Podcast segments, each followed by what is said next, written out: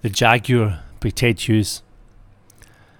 The apes yawn and adore their fleas in the sun. The parrots shriek as if they were on fire, or strut like cheap tarts to attract the stroller with the nut. Fatigued with indolence, tiger and lion lie still as the sun. The boa constrictor's coil is a fossil Cage after cage seems empty, or stinks of sleepers from the breathing straw. It might be painted on a nursery wall.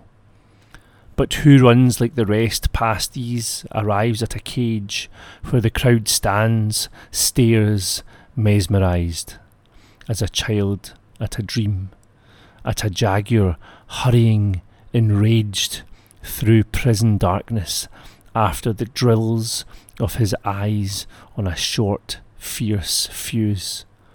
Not in boredom, the eye satisfied to be blind in fire by the bang of blood in the brain, deaf the ear.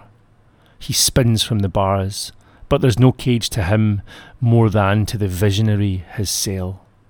His stride is wildernesses of freedom. The world rolls under the long thrust of his heel. Over the cage floor, the horizons come.